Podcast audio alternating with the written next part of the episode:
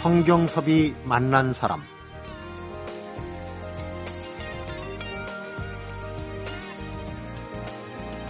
안락함은 도리어 죽음에 이르는 지름길이며 우환이야말로 살아나는 과정임을 알아야 한다. 맹자님 말씀이고요.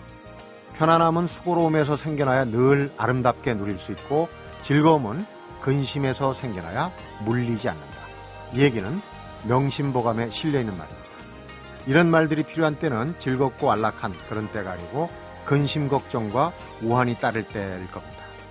여기서 설마 더는 힘들지 않겠지. 이렇게 근심 걱정을 뒤집으면 보이는 것. 그게 바로 희망이 아닐까도 생각해 보는데요. 성경섭이 만난 사람 오늘은 임진모 음악평론가 오은영 영화 컬럼니스트가 함께하는 가수와 배우를 만나보는 시간입니다.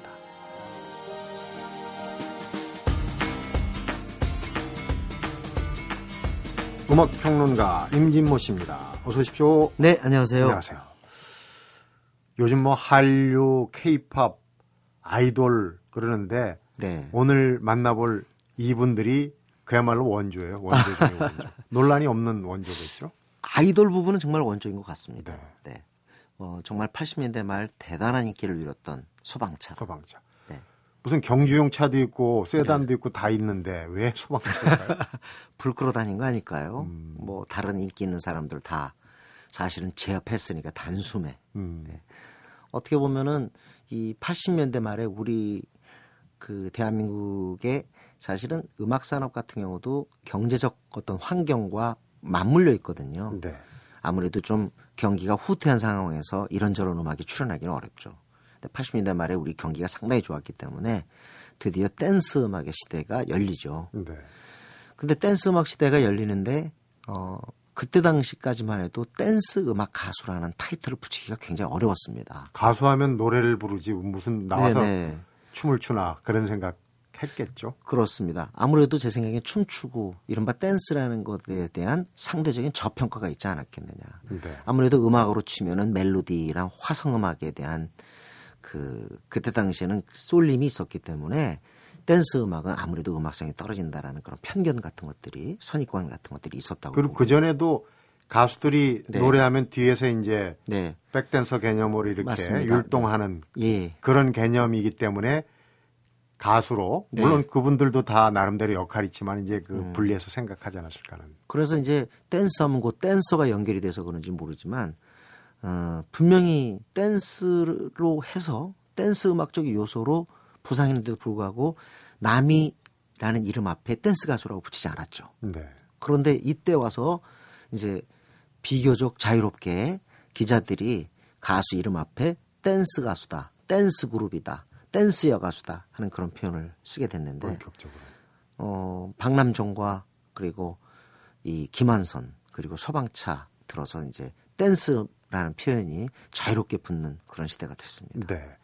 그때 당시에 지금 뭐 박남정, 김한선 얘기했지만은 80년대 최고의 쇼 프로그램 네. 아주 젊은이들이 열광했던 프로그램 있지 않습니까? 젊음의 행진. 네, KBS 그였죠. 음, 주말에 틀면 그냥 자주 나왔어요. 소방차 거기 나와가지고. 그때는 이제 젊음의 행진 때 춤췄죠. 네. 춤추다가 이제 어, 이 세 사람이 만나서 정원관, 김태형, 이상원이 만나서 소방차가 출범하게 되는데 제가 지금도 어, 아주 잊을 수가 없는 게 방송, TV 방송에서요.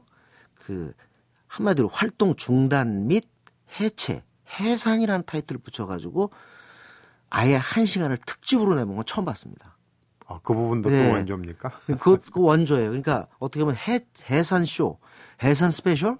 그게 89년으로 제가 기억을 하는데, 어, MBC에서 아예 특집으로 할애를 했죠. 음. 얼마나 인기 있었으면.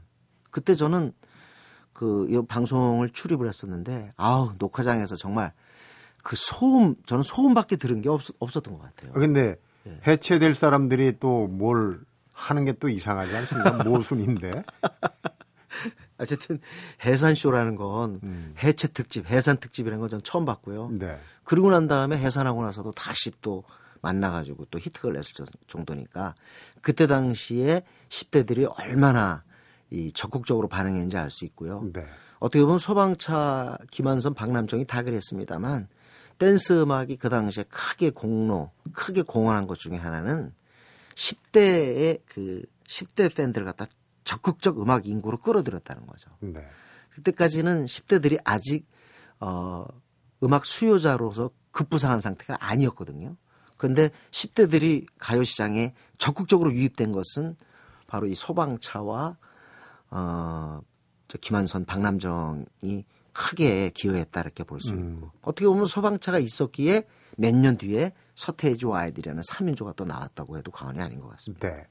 소방차 때문에 부모님들의 네. 지갑이 얇아지기 시작한 네. 그런 시기가 이제 온 거군요. 네. 거기서 나온 돈 아니겠습니까? 결국은? 맞습니다. 그래서 뭐 이때 사실은 이 87, 88, 89, 90 아우 진짜 한 어른들 아 소방차 때문에 시끄러워서 못 살겠다고 그런 얘기까지 했어요. 괜히 네. 119 소방대가 오해를 받을 수 있는. 아 그때 사실 그런 일이 있었어요. 네.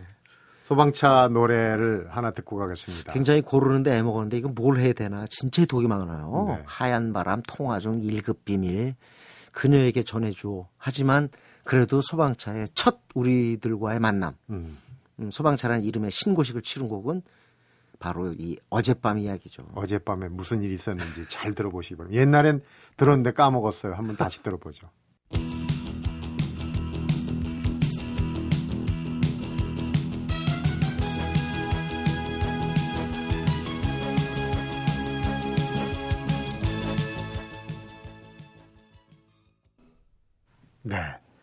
음악 평론가도 자칫 모를 수 있는 걸 제가 뒷조사를 해왔어요. 네. 아까 소방차 이 작명의 사연이 있더라고요.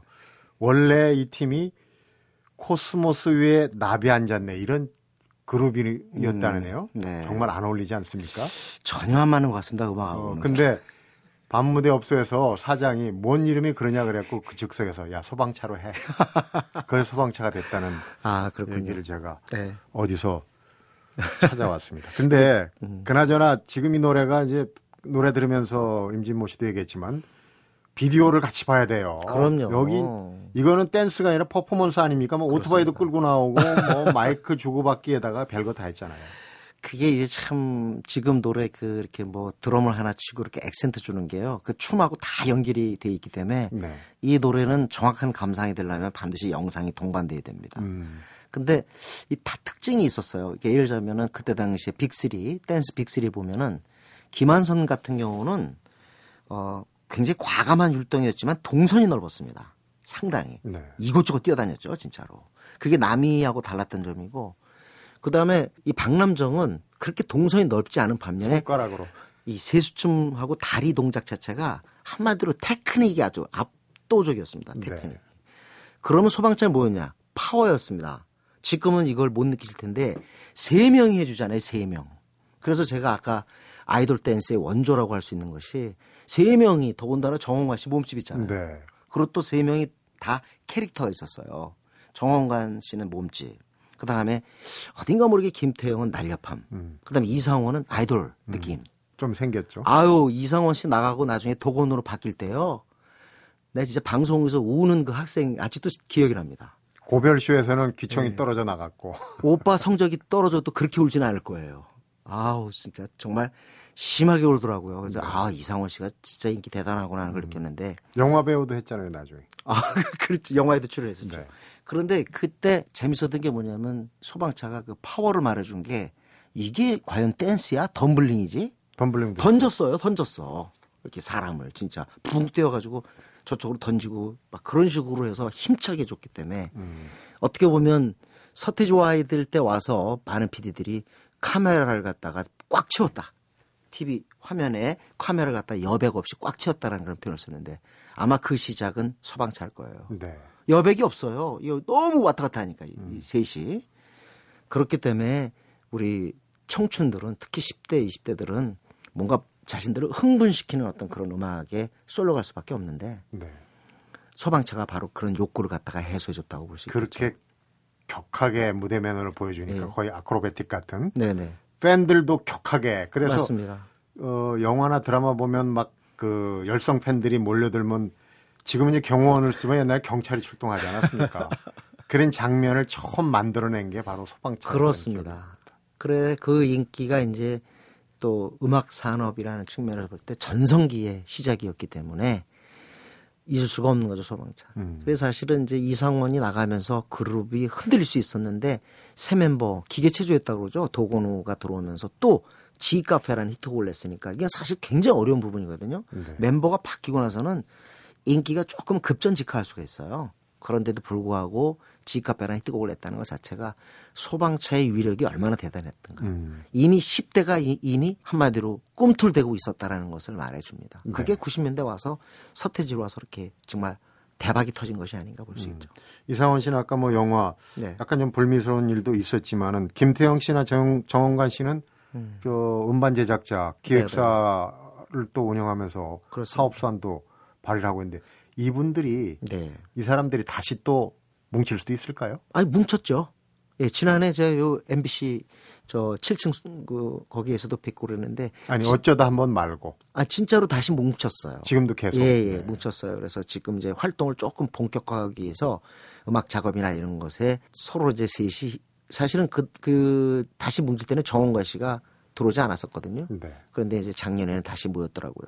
지금 어떻게 돼, 상황이 어떻게 전개되고 있는지 모르지만 분명히 소방차는 셋이 다시 돌아올 가능성이 있습니다. 음, 그렇군요. 지금 이제 아이돌들이 뭐그 네. 그 소방차를 많이 벤치마킹 보고 이제 뭐 베낀다고 그러나요? 좀 네네. 발전시킨 부분이 있는데 그때 원조하고 지금하고 다른 게 있다면 평론가니까 어떤 음, 차이가 있을까요? 지금은 그 한마디로 해서 댄스가 프로그램화 됐다라는 거. 그리고 그 속에서도 우리 아이돌 댄스의 멤버들이 자기 개성을 발휘합니다만 지금은 춤이 완전히 조직적이고 굉장히 한마디로 얘기해서 그 프로그램이 짝 짜여졌다는 아, 거. 짜임새. 근데 소방차 때만 해도 그게 물론 뭐 덤블링하고 뭐 아까 아크로베틱이라는 표현 쓰셨습니다만 그 자체도 프로그램이 할수 있었지만 지금 한번 비교해 보시면 우리가 그 사이에 댄스가 근한 어 25년 정도 흐르면서 네. 엄청난 정도의 진전을 일으켰다는 것을 아실 수 있을 겁니다. 네. 우리 기자들도 그래요. 네. 한 20년 전 어, 이게 이제 오프닝이라고 중간에 뉴스에 얼굴 디미는 게 보면 그때는 참 세련되게 했다고 생각하는데 지금 자료만 보면 아, 저때 저렇게 촌스러웠나 말투도 그렇고 복장도 그렇고. 아, 그렇지만 그때 당시에는 요즘 뭐 시크하다, 엣지 있다 뭐 그런 얘기 하는데 최첨단이었죠. 그때는 뭐 완전 최고였죠, 소방차가.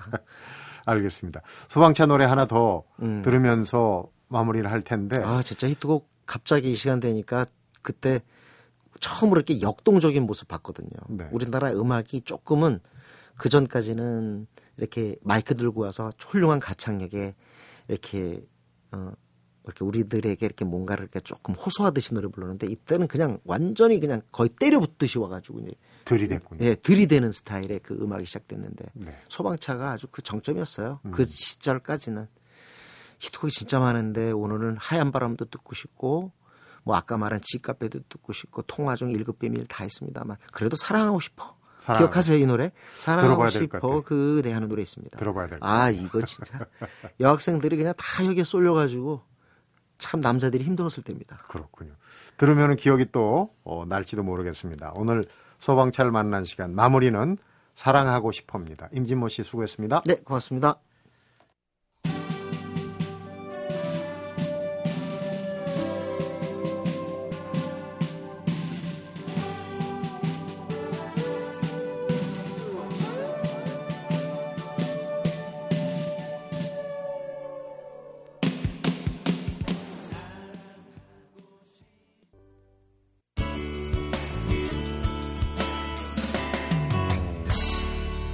성경섭이 만난 사람.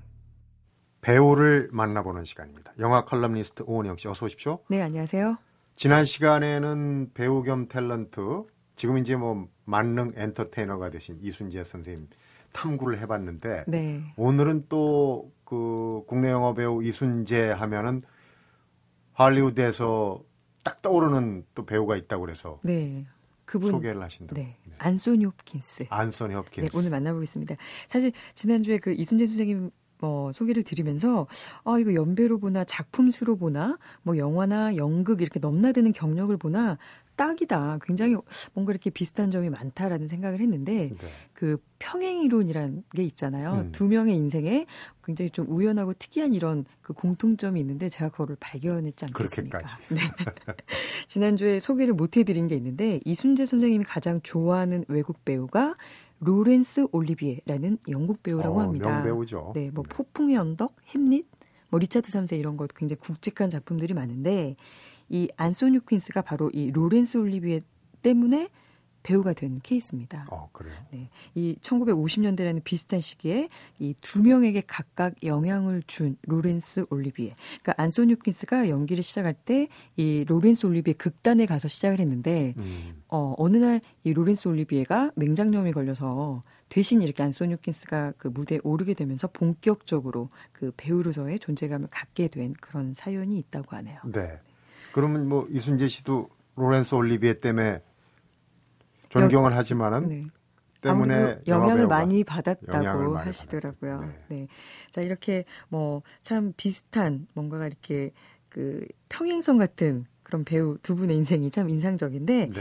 이 안소니 퀸스도 이순재 선생님 못지않게 뭐 영화 프로필이나 영화 외 경력이나 뭐 개인사 등등 얘기거리가 참 많은데 아무래도 이 영화 캐릭터 먼저 얘기하고 가야 될 것 같습니다. 그러니까요. 네. 어, 안소니 퀸스 하면 딱 떠오르는 게 양들의 침묵의 하니발 렉터 박사 네, 아닙니까? 네, 맞습니다. 참 1991년 영화죠. 좀 오래되긴 했는데 당시 우리나라에서 이 범죄 스릴러 외국 영화 장르 치고는 굉장히 인기를 끌었습니다. 네. 주인공은 조디 포스터였죠. 이 살인범을 쫓는 어, 경찰로 나오고 이 안소니 홉킨스가 그녀에게 이 사건 해결에 팁을 주는 또 다른 흉악범으로 출연한 영화입니다. 네. 특히 이 안소니 홉킨스가 정말 이 등골 서늘한 연기 화제가 됐었는데 어, 뭔가 캐릭터가 탁월한 논리도 있고 완벽한 매너도 있고 고상한 취미를 가진 정신과 의사인데 사실은 자기 환자들을 살해하고 이 죽인 사람들을 살을 묻어, 물어 뜯는 뭐 약간 이런 흉측한 범죄를 가지고 수감이 된 인물입니다. 네. 영화 속에서 이 방탄유리에 갇혀서 온몸이 다 묶여가지고 이 조디 포스터에게 그 대사를 대화를 나누면서 정말 나지막한 목소리로 무표정한 얼굴로 얘기하는 것만으로도 굉장히 섬뜩한 공포심을 줬던 그 장면은 굉장히 유명한데 네. 특이한 게 이 100여 분의 영화 중에 비단 한 16분 정도 출연을 했어요. 분량이 길지 않아요. 다시 봐도 네. 인상은 굉장히 뚜렷하게 남아 있는데 다시 이렇게 언제 볼 기회가 있으니 저도 저 정도 분량밖에 안 나왔나 그런 생각이 들더라고요. 네, 근데 이 주인공인 조디 포스터보다 이 안소니 홉킨스에 훨씬 더 열광했고 집중을 한 것 같습니다. 그 음. 결과 이 미국의 아카데미 영화상을 비롯해서 수많은 시상식에서 이 남우주연상을 마구 갖다 바쳤던 네. 그런 일화가 있습니다. 음. 어, 영화 역사상 뭐 가장 무서운 캐릭터로도 남아 있고 워낙 이 캐릭터를 잘 살린 덕분인지 이후에 뭐 한니발이라는 제목 또 레드 드래곤이라는 영화로 이 캐릭터들을 계속 사용한 영화들이 나오기도 했습니다. 했었죠. 네. 제가 아는 어떤 커플은 첫 데이트에서 이 한니발을 갖다 무서우니까 네. 가까워지잖아요. 결혼했거든요. 아, 공포 영화의 참고하겠습니다. 위력입니다. 네. 그런데 어, 요즘 이제 사이코패스라고 그래가지고 그런 그 사건도 많고 네. 요즘 뭐 우리 영화도 그렇고 할리우드에서도 그렇고 이제 그런 주제로 사이코패스 영화가 많은데 이게 거의 원조 아닙니까? 그렇죠. 이 무시무시한. 근데 네. 그 안소니 홉킨스의 그 연기에 그 무시무시한 연기에 꼼꼼한 계산이 숨어 있었다. 그런 얘기예요? 네, 그 영화에서 절대로 눈을 한 번도 깜빡이지 않은 치밀한 계산을 했다고 합니다. 계산하는 동안에. 네. 사실은 보면서 그냥 저도 넘어갔다가 이 기사를 보고 영화를 다시 봤는데 정말로 눈을 깜빡이지 않는 걸 발견하고 깜짝 놀랐었던 적이 음. 있어요. 그러니까 이렇게 굉장히 디테일한 연기가 쌓이고 쌓여서 그 하니발 렉터라는 굉장히 참 독특한 캐릭터를 만들어내지 않았나. 네. 연구와 노력 을 하고 계셨구나라는 그런 생각이 뒤늦게 음. 들었습니다. 음, 또 다른 영화 네. 한번 들여다볼까요? 그 인터뷰에서 아 나는 참 좋은 작품들을 많이 했다. 남아 있는 나날들이란 영화는 꽤 괜찮은 영화고 양들의 침묵, 닉슨 뭐 이런 영화 내가 즐기던 영화인데 내가 가장 좋아하는 영화는 바로 이 영화다 하면서 어, 세상에서 가장 빠른 인디언이란 영화를 꼽았습니다. 네. 또 다른 대표작 얘기를 드리면 2005년도 영화고요. 실화를 바탕으로 하고 있습니다. 이 황혼의 황혼의 나이에 접어든 할아버지가 정말 고물 오토바이를 개조해서 이 엄청난 속도를 겨루는 이 오토바이 레이스에 도전하는 내용인데 네. 뭔가 자신의 인생을 마무리하는 시점에서 이 뭔가를 향한 이 순수한 열정 그리고 또 고집스러운 이런 진, 집념을 잘 표현한 영화여서 아, 뭔가 그 안소니 홉킨스 본인의 인생을 영화를 통해서 보여주고 있는 게 아닌가 음. 이런 생각이 들었었어요. 좀 마니아들을 네. 형성한 네. 그런 영화일 것 같네요. 국내에서 네 정식으로 개봉은 못했는데 어. 디서도 그렇게 다들 찾아서 보시고 굉장히 좋은 댓글들이 또 많이 달려 있었습니다. 음. 최근에는 이병헌 씨가 출연해서 흥행에 성공한 레드 2에도 네, 나오고. 맞습니다. 네. 그리고 뭐 토르, 뭐 조블랙의 사랑, 가을의 전설, 뭐 아까 말씀드렸던 남아 있는 나날, 드라큘라 이런 뭐 대표작들 워낙 많이 있죠. 음.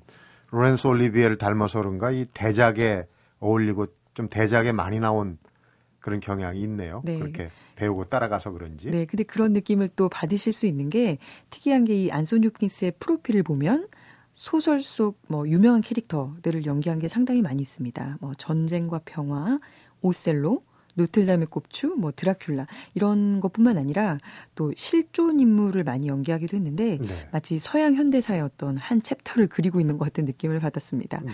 아돌프 히틀러, 또 이스라엘의 수상이었죠. 라빈 수상, 음. 찰스 디킨스, 닉슨 대통령, 거기에 뭐 파블로 피카소까지 이 현대사의 다양한 분야 종횡무진한 스크린에서 그런 그러네. 느낌 받았고 네.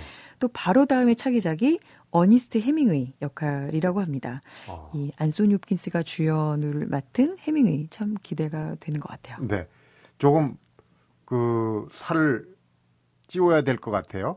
안소니 홉킨스는 좀 하관이 좀 빠르고 그런데 네. 해밍웨이 역할 하려면 아무래도 좀 살집이 좀 네. 있어야 될 것 같다는 생각이 듭니다.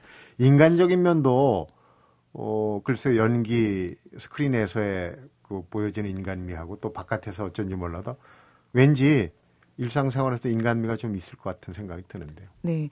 어, 이순재 선생님이랑 조금 비슷한 것 같아요. 굉장히 연구하고 노력하는 그런 부분인데 어린 시절에 난독증이 있었다고 합니다. 그렇기 때문에 그 당연히 배우가 돼서도 이게 완치가 되지 않아서 대본을 받으면 최소 250번은 읽었다. 어, 이런 네, 대단하죠. 만약에 난독증이 없었다면 이렇게 철두철미한 연기가 나왔을까 하는 이런 생각이 들면서 요즘도 그 출연했던 영화의 대사들 아직도 외운다고 하시더라고요. 뭐 250번을 읽으면 안 외워질 수가 없을 그러니까요. 것 같은데 뭔가 단점을 장점으로 이렇게 오해시킨 좋은 예시인 것 같아요. 음.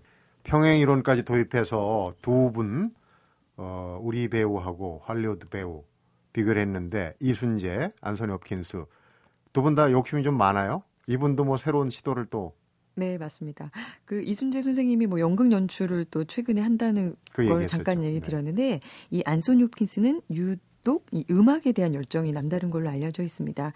자기가 연출한 뭐 어거스트란 영화에 직접 오리지널 사운드 트랙을 작곡하기도 하고 네. 또 뭐 1986년도인가는 싱글 앨범 내서 그 영국 차트에 또 이렇게 진입하시기도 하고 어. 또 오케스트라 협연용 음악까지 직접 작곡을 하는 그런 능력이 있다고 하더라고요. 취미를 넘어서는 거네요. 네, 그래서 뭐 콘서트도 계획하고 있었는데 아직 소식을 못 들은 걸 보면 열리지는 않았던 아직은? 것 같습니다. 네. 아, 그리고 마지막으로 이 인터뷰 꼭 말씀드리고 싶습니다. 아, 나는 나 자신 이외에 뭐, 그 무엇도 되고 싶지 않다. 이런 인터뷰를 본 적이 있는데, 네. 이 50여 년을 배우로 살아오면서 이 본인 스스로에게 이토록 자신만만하고 또 이토록 당당할 수 있다. 이런 사실이 참 멋지고 부러웠던 생각이 들고요. 대단한 자존감입니다. 네. 지난주 뭐 이순재 선생님과 마찬가지로 이 연기를 통해서 후배 연기자들뿐만 아니라 이 일반 대중들에게도 몸소 열정과 자신감을 전파하는 그런 모습이 참 부럽고 또 이런 이런 배우들과 동시대를 살고 있다. 또 그 배우들의 연기를 직접 지켜볼 수 있다라는 사실이 굉장히 못내 즐거웠던 어, 생각이 듭니다. 네. 스크린에서 다음 작품을 꼭 어, 보기를 기대를 해보면서 오늘 얘기 중에 그 가장 저한테는 와닿는 게 난독증으로 대본을 250번씩이나 25번도 아니고 네. 이런 이제 열등감이나 컴플렉스를 자기 장점으로 승화시키는 게 노력하는 사람 또 성공하는 사람들의 특징인 것 같아요. 네, 맞습니다. 네, 배울 게 참 많은 배우 안소니 홉킨스였습니다. 오은영 씨 수고하셨고요. 네, 고맙습니다. 성경섭이 만난 사람 오늘은 임진모 음악평론가고 오은영 영화 컬럼니스트가 함께한 가수를 만나다 그리고 배우를 만나다로 꾸몄습니다. 두시 만세 듣는 사람이 얼마든지 많고 많은데 윤정수, 이유진의 두시 만세는 3시에 시작합니다. 3부가 속았죠?